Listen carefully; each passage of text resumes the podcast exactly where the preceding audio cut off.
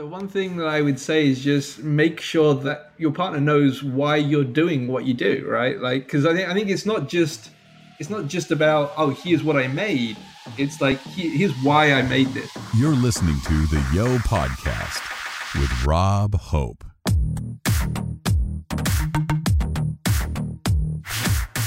Mubashar Iqbal, infamously known as Mubs, is one of the most prolific side project builders online and even earned the prestigious Product Hunt Maker of the Year award. He currently boasts over 80 side projects in his portfolio, including the viral Will Robots Take My Job microsite, gaining more than 14 million views before it was acquired. We chat about immigrating to America, his love for football, partnership equity, building MVPs, and how he keeps his side projects fun. Yo, Mubs, welcome to the show, my man. Oh, thanks for having me. It's been awesome uh, hearing all the all, all the people you've had up to this point. So I'm I'm kind of honored to be included. Awesome, man. So if if my research is correct, you're currently in upstate New York, about two hours north of New York City, but originally from Pakistan and then moved to London in the UK as a child. Uh, yeah, uh, absolutely. So uh, yeah, I was about four when we moved uh, from Pakistan to to England, um, and I guess I was in England for about 18 years. So I did all of my like kind of educational stuff. So I went to school uh, over in England, and then once I graduated, uh, I moved over to the states. Okay, and and why did you move to New York? Uh, well, I didn't move directly to New York. Um, I moved to uh, San Francisco first. Company that I I got uh, a job with after university. Actually, the second company I got a job with after university was a, a small internet startup. Okay. It was actually an Australian startup, um, but they were doing some work in England. Um, so they staffed up in England, and then after about six months, they they asked me if uh, if I'd be interested in moving to to San Francisco because they were moving their operations from Australia because they're an internet startup. There's no internet in uh, in Australia in 1996. Yeah. And so they were moving to to SF, and, and they asked me if I wanted to uh, relocate as well, and I said, uh, "Why not?" so I, I, was just doing a bit of research, and I, I was going through your Instagram, and I saw in 2014 you became an American citizen. Yes. Was that a huge moment for you coming from Pakistan? Uh, you know, I mean, it it's one of the things I did because I had kind of a a family here now, so um, I didn't want to ever like get kicked out of the country, as it were, because it's basically you do anything wrong and they have the opportunity to kick you out of the country at that point. So that was a good play. So that was that was. I mean, I don't plan to do anything that will get me kicked out of the country, but uh, you can never quite tell with you know with the legal uh, sort of apparatus, as it were. You know, they they kind of use whatever they can. So. Um, but no, I'm I'm kind of happy to be a U.S. citizen. I, I you know I've been here longer than I lived anywhere else now. Uh, so I, I, you know, it, it it really is my home now. You know, just stepping back, you said you graduated in '96 doing computer science at uh, Hertfordshire yep. uh, University. But I have a funny feeling you were dabbling in side projects and computers way before then. Uh, absolutely. I think we got my first, uh, sort of in the house, we, we kind of got our first computer when I was about seven years old, I think it was. Uh, it was uh, a Commodore VIC 20, you know, wow. and, you know, back in those days, you would have to plug them into your TV as well. Like, not they came with monitors or anything like that. A classic. Um, so, yeah, I started playing around, you know, playing video games and stuff like that when I was about seven. After that, I mean, I got a little bit tired of the video because, again, you know, you didn't have a lot of options back then. It was like, you know, there was like a handful of games that you could play. Um, so when I was about eight, I think we started to, you know, I bought like a magazine from uh, from the store, and you could copy the code from the magazine into the computer, so you could so you could play your own games, and you could kind of tweak them a little bit too to kind of make them do kind of what you wanted instead. Uh, so yeah, so uh, so at, at, about eight, I would say I started to write code. At the beginning, it wasn't really writing code because I was literally just copying code from magazines. but that's that that's kind of ex- exactly how I started. Amazing. So um, you know, just stepping side to you know the London days you know, you lived in London, but I know you're an avid supporter of Liverpool. How come you never chose a, a London-based team? Yeah, I think I think the story there is is that I, have always been kind of a contrarian, I guess you could say. Yeah. Um, so my uncles and my p- brother and basically everybody in my family either supported Spurs or Arsenal. Yes. Um, and so just to piss them off, I decided to support somebody not from London. um, and uh, at, so at the time, obviously in the sort of early 80s, um, Liverpool were, were the sort of team in the country. So that I just kind of picked them uh, sort of at the time and it's just stuck ever since. so um, I love how everyone at this point in the podcast thinks we're going to talk about tech and side projects, but we're actually just going to talk about football. Um, so the first intermission is something new. I want to call it Know Your Stuff, and it's a true or false Liverpool edition. Oh, wow. okay. If you get the answer correct, you get a goal. If you get it wrong, I get a goal. You got it. Okay. Steven Gerrard scored more than 100 goals for Liverpool. Um, true. 1 0 to you. The Liverpool Football Club was founded in 1792. Pulse. Correct. it was formed in. It's it's old, but it's not quite that old. Yeah, it's formed in 1892. It's 127 years old. Right. In 1915, four Liverpool players were banned for life when there was a betting scandal that was uncovered. Oh, I don't know this one. Um, but I'm gonna guess oh, 1915. Oh, false. It was true. Oh, damn. 2 1. 2 1. Anfield was originally the home of Everton. uh, false. True. Oh, that's right. Yes. There, there was a fallout with the owners over a rent that they were being charged, and they moved to Goodison Park in 1891. We're two all. two two. Okay, last question. Liverpool finished eighth in their first season back in the top division in 1963 after being promoted, okay? And they've never finished lower than eighth since then. that's true. Yes. you got it. well done. Sneaked one in. Okay, awesome, man. So let's dive into side projects. You work full time as a software engineer, right? Yep, absolutely. Yeah, uh, I've worked. I mean, yeah, this is the, the one thing that people people are, are normally amazed at kind of how many projects I have. You know, I, I build and launch and stuff, but they they, they normally think it's what what I do full time. But when I tell them I actually have a full time job, and actually, it's funny. I was actually thinking about this earlier, but I have zero projects like on Product Hunt that I've done for my day job. Wow. Yeah, so zero projects are actually on Product Hunt, and everything that you see on Product Hunt. Your output's way more than people think. Yeah, well, the thing is, I uh, so for the vast majority of the, last 10, 12 years, I worked at an agency, uh, or, or I've worked for two or three agencies now. Yeah. Um, and most of the time, I'm kind of, and you know, not just me, but the sort of agency is kind of under NDA, so we can't really talk about what we do, uh, kind of a lot. And that's actually one of the reasons I started to do side projects as well. Is that I couldn't talk about what I was doing, so I started doing side projects so that I could talk about what you know what I could do and kind of the sort of things that I wanted to work on and, and kind of things like that as well. So, uh, so yeah, so everything you see on Product Hunt is kind of a side project. From my research, your side projects are definitely making a bit of money. And I want to know if by keeping your full time job a full time job, your side projects remain side projects and they actually stay fun and you don't have to make money from them. Yeah, so I mean, all the ones that are, or, or the ones that are or have made money, uh, I've typically uh, worked on with other people to kind of help them kickstart things. Uh, so, for example, with um, Q that I built with Dan and Matt, um, I mean, I know Dan and Matt had always planned to work on something full time Yeah. um, but they didn't have any technical skills. So they had the idea, and you know they they, they handled all the marketing side and design and everything else like that. So um, I kind of helped them to kind of start Q, and you know it's doing it's doing awesome. Uh, but it's really been the heavy work that they've done since we've launched. Um, that's really kind of made that a success, and, and and it's kind of you know taken it for them not being a side project anymore and and being their their full time stuff. Um, but I guess to answer your question, abs- I think absolutely. Like I love what I do in in that I like to create things from scratch. Like you know, have like an idea.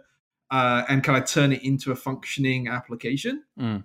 um, and the, and the fact that I don't have to worry about okay, is this good going to make money? Is this something, you know, how, how do I turn this into something that will make money? And I can just purely concentrate on the process of taking ideas and, and like thinking about how you turn an idea into an application means that I can just, I can, I can focus on the bit that I really like and, and kind of enjoy versus turning it into a grind where I've got to kind of figure out like, how do I turn this into something that will pay me uh, kind of every day, every month. As you're speaking, I was thinking of One Page Love and how that was my side project. And, you know, it was Friday nights, you know, Sunday mornings, and I loved working on it. And then I would have this bonus boost of, you know, income. And that was just such a joy.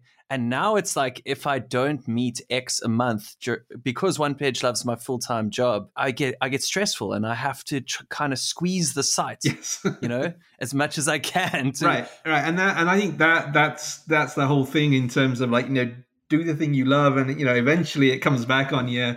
But yeah, at some point it, it never get yeah, until it gets to that level where it's consistently at a point where it can s- support you trying to squeeze that little bit out so it can support you that's the bit that's i feel kind of uncomfortable with i think a lot, a lot of people feel uncomfortable with but you know me having a full-time job where i don't have to worry about that so much um, kind of makes that makes that makes that a lot easier it keeps side projects fun so um, I've heard makers say that true validation of your side project is when someone actually uses your, their credit card. Do you agree with that? Um, yes and no. I mean, it depends. Again, it depends on on what you're trying to achieve. Like I've built a lot of stuff in the past where it's it's pure side project. So I'm using it to learn a new tool, a new a, a, a new language, a new library, right? So for me, sometimes the fact that I built and launched something that people use and find value of, even if they pay me or not, is not always the end desired outcome of a side project. Now, if you're talking about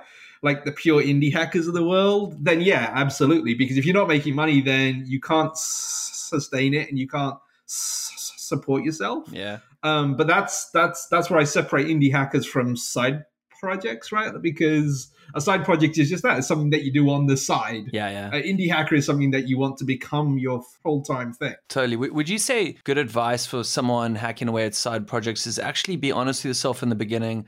Have a metric for success. You know, like this side project, I'm going to learn Laravel. And if people use it, it's a bonus. But as soon as you say, oh, it has to make money. Yeah, absolutely. I mean, I, I know, uh, like I mentioned earlier, I mean, one of the reasons I started to build side projects in the first place was that I couldn't talk about what I was doing at the day job. So I, I needed a way to kind of uh, share on social media. I wanted to build my following up. I wanted to get more people reading my blog, kind of things like that. So it doesn't always have to be a financial outcome. It can be it can be an educational thing where you want to learn something new. It can be a way to market yourself without actually marketing yourself in terms of I'm not available for hire, but hey, here's some of the cool things that I'm working on. Here's some of the cool things that I can do. That maybe at some point down the road you might want to hire me for something.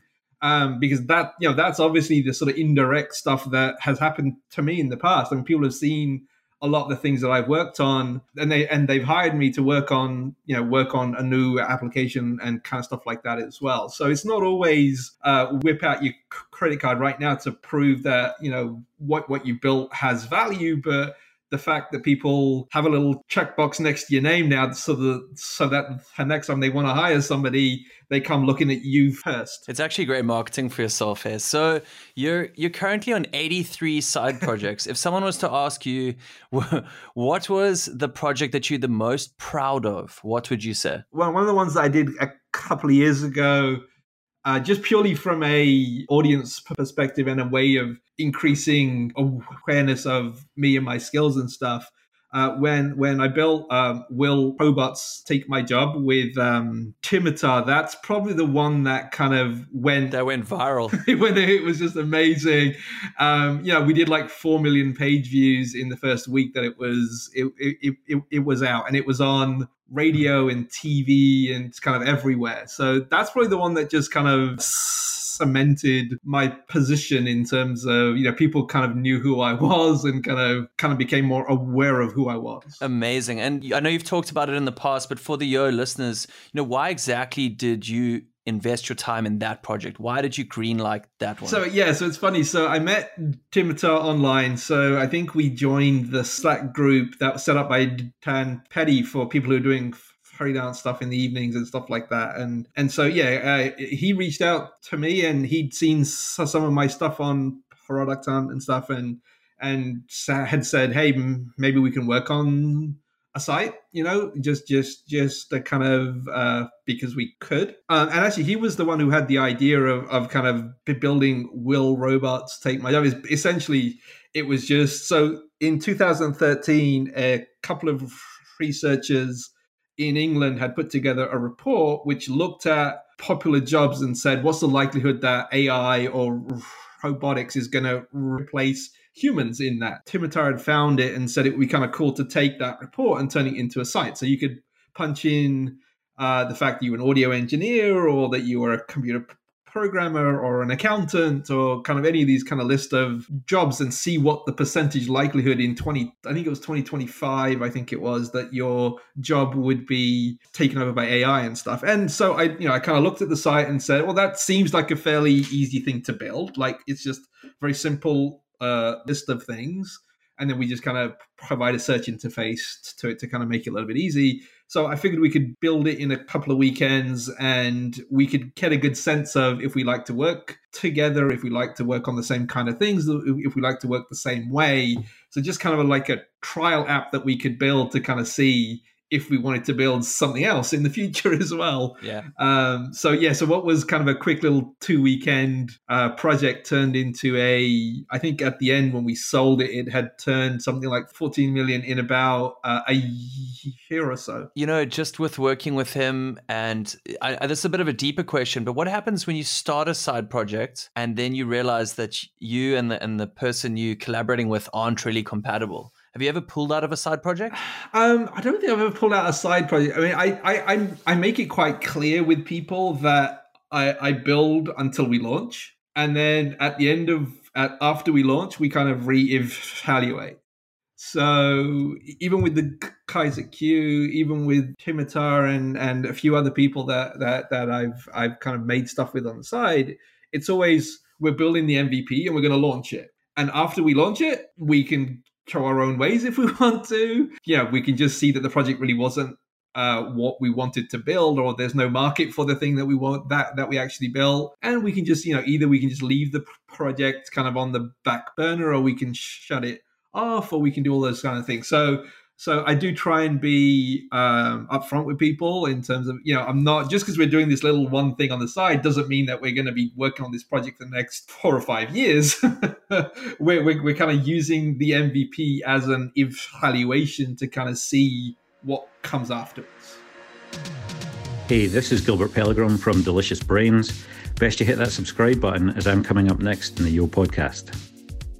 I didn't have this in my notes, but it's quite interesting to think about partnerships. And a lot of people, uh, they don't spend enough time talking about what happens if it goes viral. And with you, do you go into a partnership and go, well, we're 50 50 or we're 33% if there's three of us? And if someone asks us for, you know, to buy this right at the end when we launch, then that's the deal we have. It's pretty loose, but it's honest. Yeah, I mean that's usually. I mean, I, I, I yeah, and, and again, it, it depends on on kind of how big project it is and stuff like that too, right? Like like this thing with Will Will Robots, for example, it was a two weekend thing, right? So it's not like you spent six months working on something and then you know and then you're going to launch it. It's two weekends. Like eh, eh, you know, had it been like a hackathon, I could have built the whole thing in one weekend uh, you know, if I if I'd spent the whole weekend on it. Uh, so it it depends, right? Like if it's something really quick and fast, then absolutely it's very loose. We say, look, it's going to be an equal thing because we're you know in that two weeks we basically spent the same amount of time kind of working on stuff.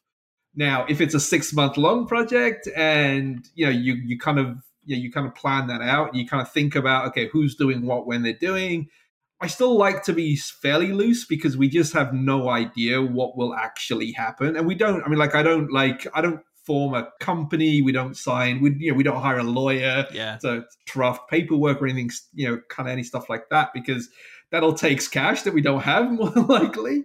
Um, and so it's still fairly loose, but you know, I, I tend to err on the side of it's better to have some a little bit of something than have 100% of nothing, right? So I, I tend to err on the side of if it's somebody else's idea, you're going to own the most of that idea because once I build the MVP, likelihood is you're going to want to like turn it into a full-time thing and you're going to want to hire somebody who wants to work on it full time as well, or you're going to want to partner with somebody who wants to work on it full time, probably for less money than I'm making now, right? So, so more, more, so more likely it makes more sense for me to stay doing my day job and for, for you to be able to hire somebody who's not quite so senior, who's not quite so experienced, but can take you up to the next level as well. For sure. So, not many of the Yo listeners know, but Mubs was actually the first person to start a one page website gallery.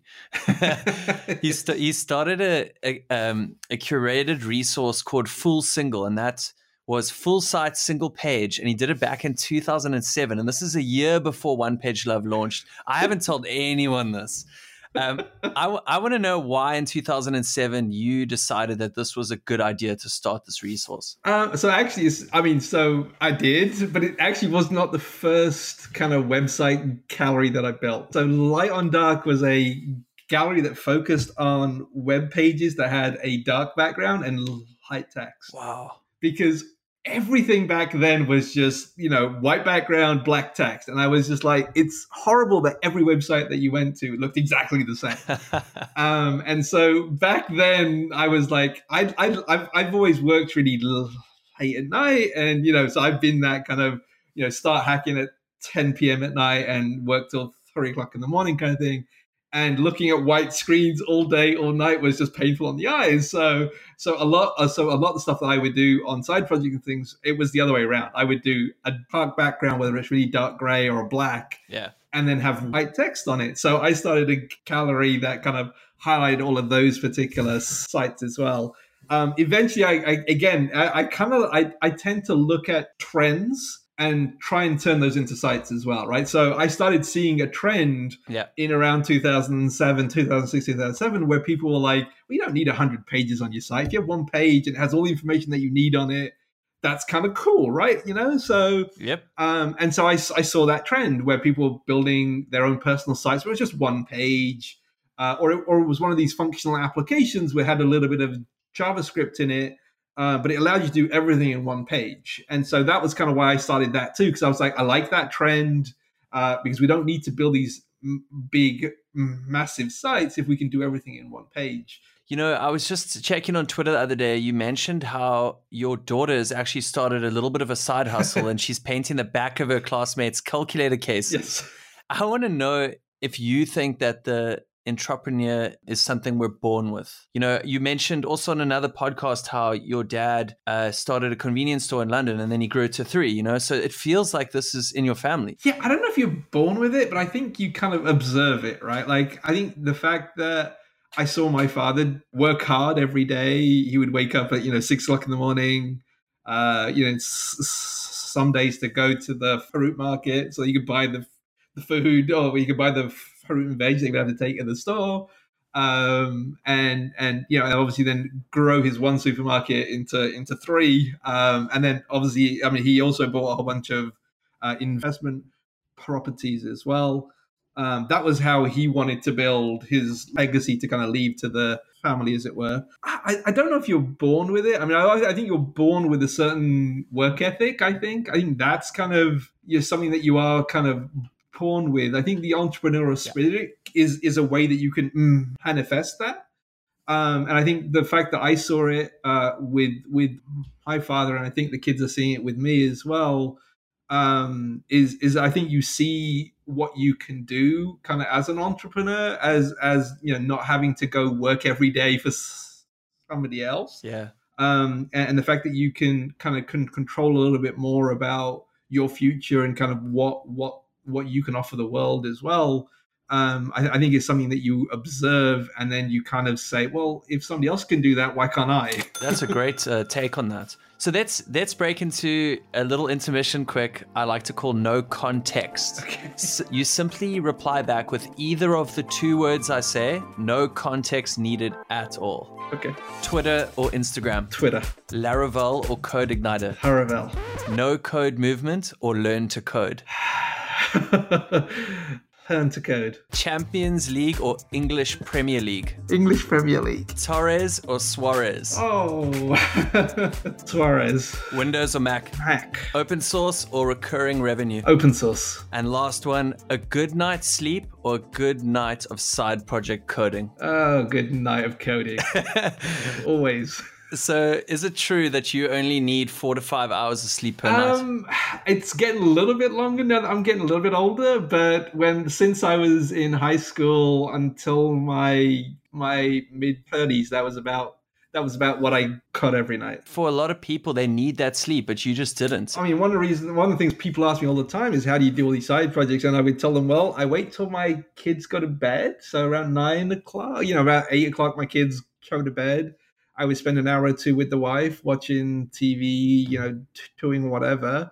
And then about, you know, 10, 11 o'clock at night, I would sit down and until three o'clock, I would, I would hack on side projects. so, um, it, I mean, I was obviously very lucky that I didn't need a lot of sleep. So that really helps. But, um, that was a schedule that I had for a really long time. It's funny because when, when my kids were really small, um, I would take the night shift feeding them. Yeah. So I would I would work uh, until about two o'clock. Um, they would need feeding between two and three, um, and so I would take that shift in the middle of the night. So I'd work until they needed to be fed, then I would feed them and go to sleep. And then my wife would take the early feeding in, in the morning. So it would allow her to sleep through the night. And since I was to be awake anyway, I would I would be the one that would take that that feeding in the middle of the night instead.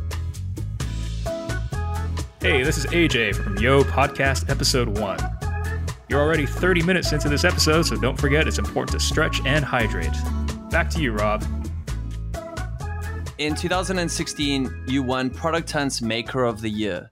You know, how important was that for you being a builder since you were so young? Um, you know, I think it was it was important not not just because I'd been building for such a long time, but uh, I think also because I didn't live in like one of the big hubs, right? Like I didn't live in San Fran, I didn't live in New York City. Um, so the fact that somebody, you know, and I was following in in uh, in P- P- Pieter Levels' footsteps as well, who was who was uh, who was doing the whole mm, nomad thing. I think it just kind of proved to myself and to everybody else that you don't need to be in San Fran to kind of have an impact, right? And and to be able to do all these things. Um, you know, if you if you want to learn to code, it doesn't matter where you are. If you want to b- build stuff on the side, it doesn't matter if you're in some small town, you know, in in in the US or even anywhere else in the world.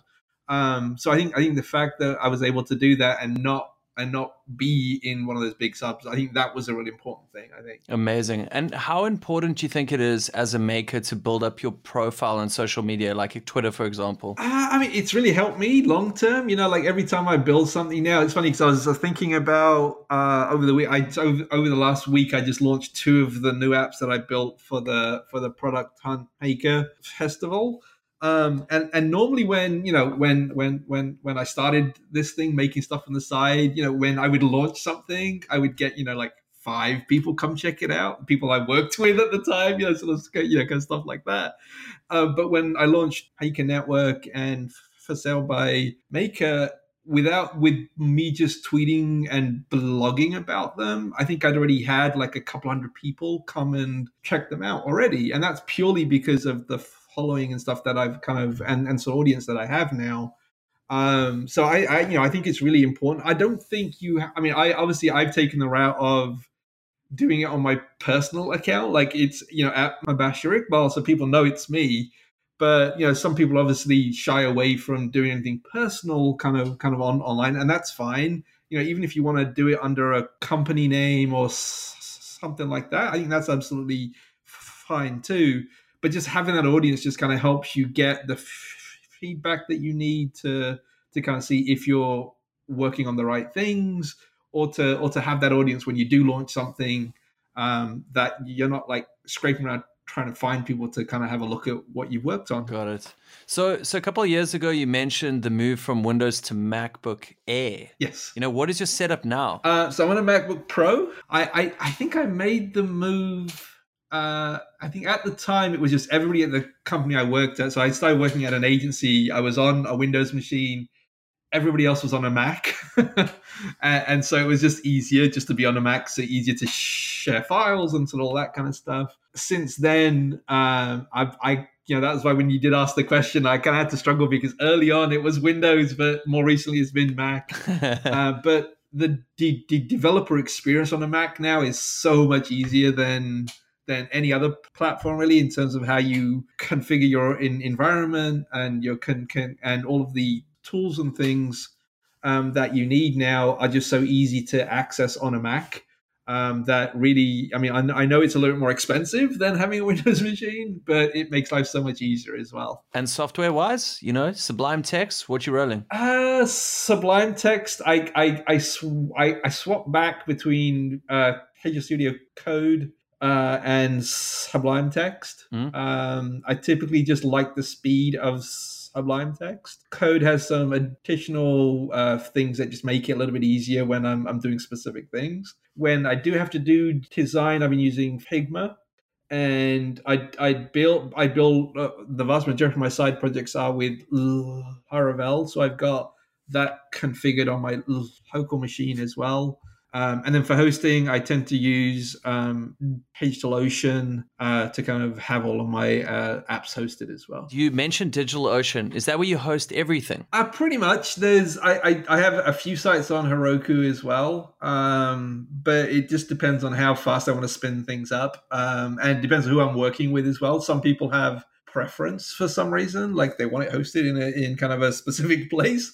Uh, but almost all of my sites, all I mean, all all of my personal kind of individual sites are on DigitalOcean. Yep. And domains? Domains. So I started um, when when and again I you know my first side for I think I registered my first domain in 1998. Wow. So you have to like write a letter to get a domain. I had to fax something over. It was it was weird. Pity you didn't buy like weddings.com or anything back then. Uh, had I known, had I known.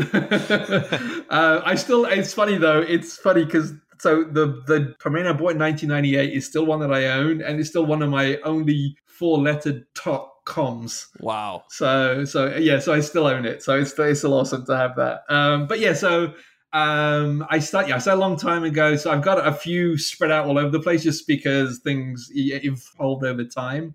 Uh, the vast majority of them now are on Namecheap. Yep, absolutely. I've, I've been very happy with them. Hey friends, it's Rob from The Edit. What did you think of the football section? Did I go too far, or do you want more goofs like that? Hit me up at, at RobHope on Twitter or yo at robhope.com. Okay, back to Mubs thinking back to what you said earlier about how you're really involved until the launch. How do you feel about SEO when it comes to side projects? Are you building for search engine optimization? Because I know that's something people often tweak post launch. Uh, again, it, it, depends a little bit on what the app is. Yeah. Uh, I know when we built Will Robots, I think one of the reasons that it did do quite well uh, after we launched that was that we did think about how people would share it, right? Like because the whole uh, the whole instinct is I, I look up my job, I look at the percentages, and the first thing I would do is tell everybody else, right? Like, yeah, here's my job, I'm safe, or oh shit, I'm screwed because I'm going to lose my job. Um, so, also on that particular site, we did. I mean, like, we spent a lot of time on. We actually built uh, custom share images. So for each of the individual jobs, we we we updated the open graph image so they actually had the percentage when you shared it on Facebook and Twitter rather than just one card that was the same for every link. Uh, kind of stuff like that. So I, th- I, think you have to think about what is the app that you're trying to build. Is I mean, obviously, if it's a pure functional application where you have to log in and uh, you know access the functionality, then you know thinking about SEO is kind of pointless because nobody can access any of the stuff inside of it. Yeah. Um, so you still have to think about SEO in terms of what the homepage looks like and, and, and kind of stuff like that. But you, you know, obviously not going to spend a lot of time uh, thinking about that. You want to think about the functionality instead. It's interesting because I've seen people launch side projects, and you know, you've got quite a huge range of them, and you don't really feel like maintaining all of them. But some people maybe have only one idea, two ideas. Let's use a color picker, for example, a color schema. Then they start writing articles about this is the best way to create a color profile. They start searching keywords. I mean, it is a strategy. I, yeah, I, I mean, obviously, it depends on what your long term is, right? Like, I mean, if once you've launched the, the sort of little tool that you know, and, and again, I build a lot of these little tools because they're things that I want to use myself. I, I don't really care if other people use them. Uh, it's kind of awesome if they do, uh, but it, it, you know, what's the point of writing twenty blog articles about color pickers? Is somebody going to buy the color picker? Is somebody going to, you know, like how are you going to use? How, how is that time that you spent to write those articles going to give you value back? Right, like just because you now rank for color picker uh, okay, you know, like awesome. Um, but is that going to bring you any long term value out of that? Just into side projects and just advice, you know, I feel like you're such an experienced person to help the other listeners out there, you know, get going. So many people listening with doubt and they haven't actually launched and they just worry what people think. Would you say it's good to aim at doing good research before starting so you don't fail, or just pick a problem that you have and start there? Yeah, I mean, I think this goes back a little bit to kind of what what what we talked about earlier like what's the point of the side project right like i think that if you understand that from the beginning then you don't worry too much about failing right? Because if if you're building a side project to learn something how can you fail? You know like there's no such thing as failure as long as you've learned something along the way. Exactly. Um so i think that that's really important there. Yeah i was gonna say that's the most important thing in terms of advice too is like understand why you're doing something. Um, in terms of like you know research versus just kind of jumping in, um, I think it depends a little bit on your skill set too. There, right? Like if you're a coder, just start to code, right? Like just start to make something. Um, because the best research that you can do is to show somebody your application uh, you can you can ask them what they think. You can ask them what their problems are. You can ask them all sorts of questions, and they might give you some kind of answer that means anything at all. And I, you know, I found most customer research is until you can actually show them an application. Most customer research is kind of worthless because they think they know what they want, but they're not. But they're not application people, so they don't really understand um, kind of what what exactly how to express what they actually need and kind of what they want as well. So uh, that to me has always been quicker to build the MVP and then show potential customers than spend six months, you know, doing customer interviews and research and all that kind of stuff to figure out what they want. Good stuff. That's great advice. So, what advice would you give someone who thinks that they're on a real bad run of failed side projects and they're thinking maybe it's not for me? Uh, I, yeah, like I said, it, it goes back to as long as you're learning from one project to the next and you're applying what you know as long as you understand why it failed i think that's the most important thing as well is understanding okay was it the wrong was it the wrong market that you were attacking? Was it the wrong uh, was it the wrong tool? People didn't actually need that to solve their problem. As long as you're understanding what was you know what was missing in that project like you know were you too soon? I mean because that's the other thing that a lot of people do is is they see a product, they see a problem that needs to be solved, but there's not enough people with that particular pain point right now.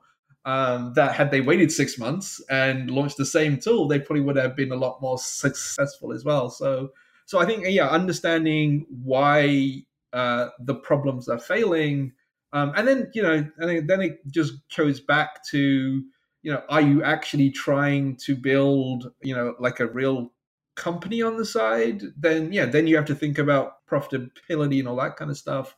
But if you're building stuff on the side for fun and you know you're making new friends on Twitter, you're making new uh, friends through your b- blogging, even if the projects themselves fail, you're still continuing to grow and and hopefully the next one will be the one that finally hooks in. You know i don't have this in my notes either but just before the last question i always read that you know everyone's trying to quit their job you know and and make sure that side project you know does good and then, then they can take the leap and then that's the goal. But you love making side projects. You have a full-time job. There's a stable income every month. Would you say this is almost unpopular advice what you're doing? I think so. Uh, i think i think people uh, almost everybody I speak to who wants to do a side project is because they hate their job. Yeah. And and to me, it's well, one you have to understand why you hate your job because obviously there's plenty of work out there. If you if you hate your job that much, you should just go find a new job. And you know, for some people, you know, they they see this thing about being you know working for yourself and and and uh, you know not having a job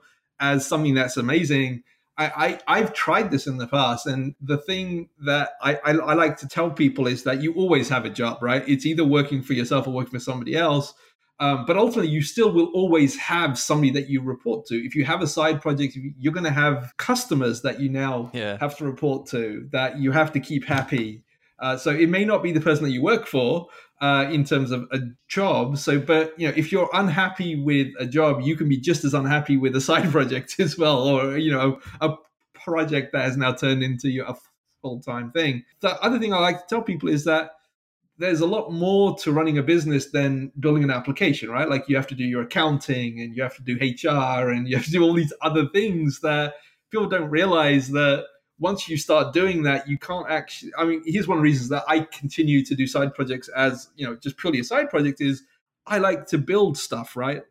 I don't like to do HR and financing and all those other things. Um, and so, in terms of keeping my side projects things that I enjoy, if one of them became my full time thing, now I wouldn't be doing the thing that I like to do. I wouldn't be writing code anymore, more than likely. I wouldn't be, you know, working on adding new features. I'd be figuring out how can I hire somebody? How can I make sure that they get their payroll run on time? And how can I do all those other things that I have to do that has nothing to do with building applications anymore? That's such sound advice. Last question, Mubs. How deep you want me to go? Okay, let's just say one to ten. One is super light, ten is deep. Um, Um, I, yeah, we've been pretty open so far, so let's keep it on. Let's go real deep here. Okay. Having a family with a wife and two daughters, okay, your skills and side project hustle, you know, obviously aided to their well being. But for other makers out there not getting the encouragement from their partners to hustle into the early hours of the morning and so on,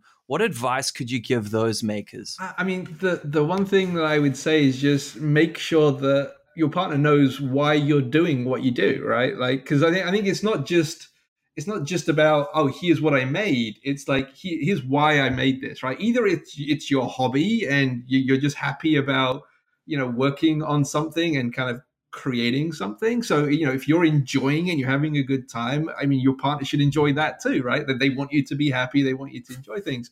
But if you're doing it to, I want this because I don't want my full time job anymore and I want to get a new job, then again, they should be encouraging you to, to understand that, you know, longer term, this will hopefully be uh, something that will make your life less stressful, right? So even even though you're putting the effort in now, in six months from now, in in a year from now, you, your life will improve, and hopefully their life will improve as well. So uh, I think just having being on the same page. I think that's great advice. Yeah, I think just having everyone be on the same page, I think is is the really important bit there. Amazing. Mubs, thank you so much for being on the show. Where can people follow you? Twitter over Instagram. uh, I've recently started blogging a lot more on my own site. So it's called practicalmvp.com. That's the other place that I used to blog a lot on Medium, but uh, I've started to do it on my own t- domain now. I think that's a smart move. Anyway, Mubs, thanks so much. Take care, brother. No problem. Thanks for having me on.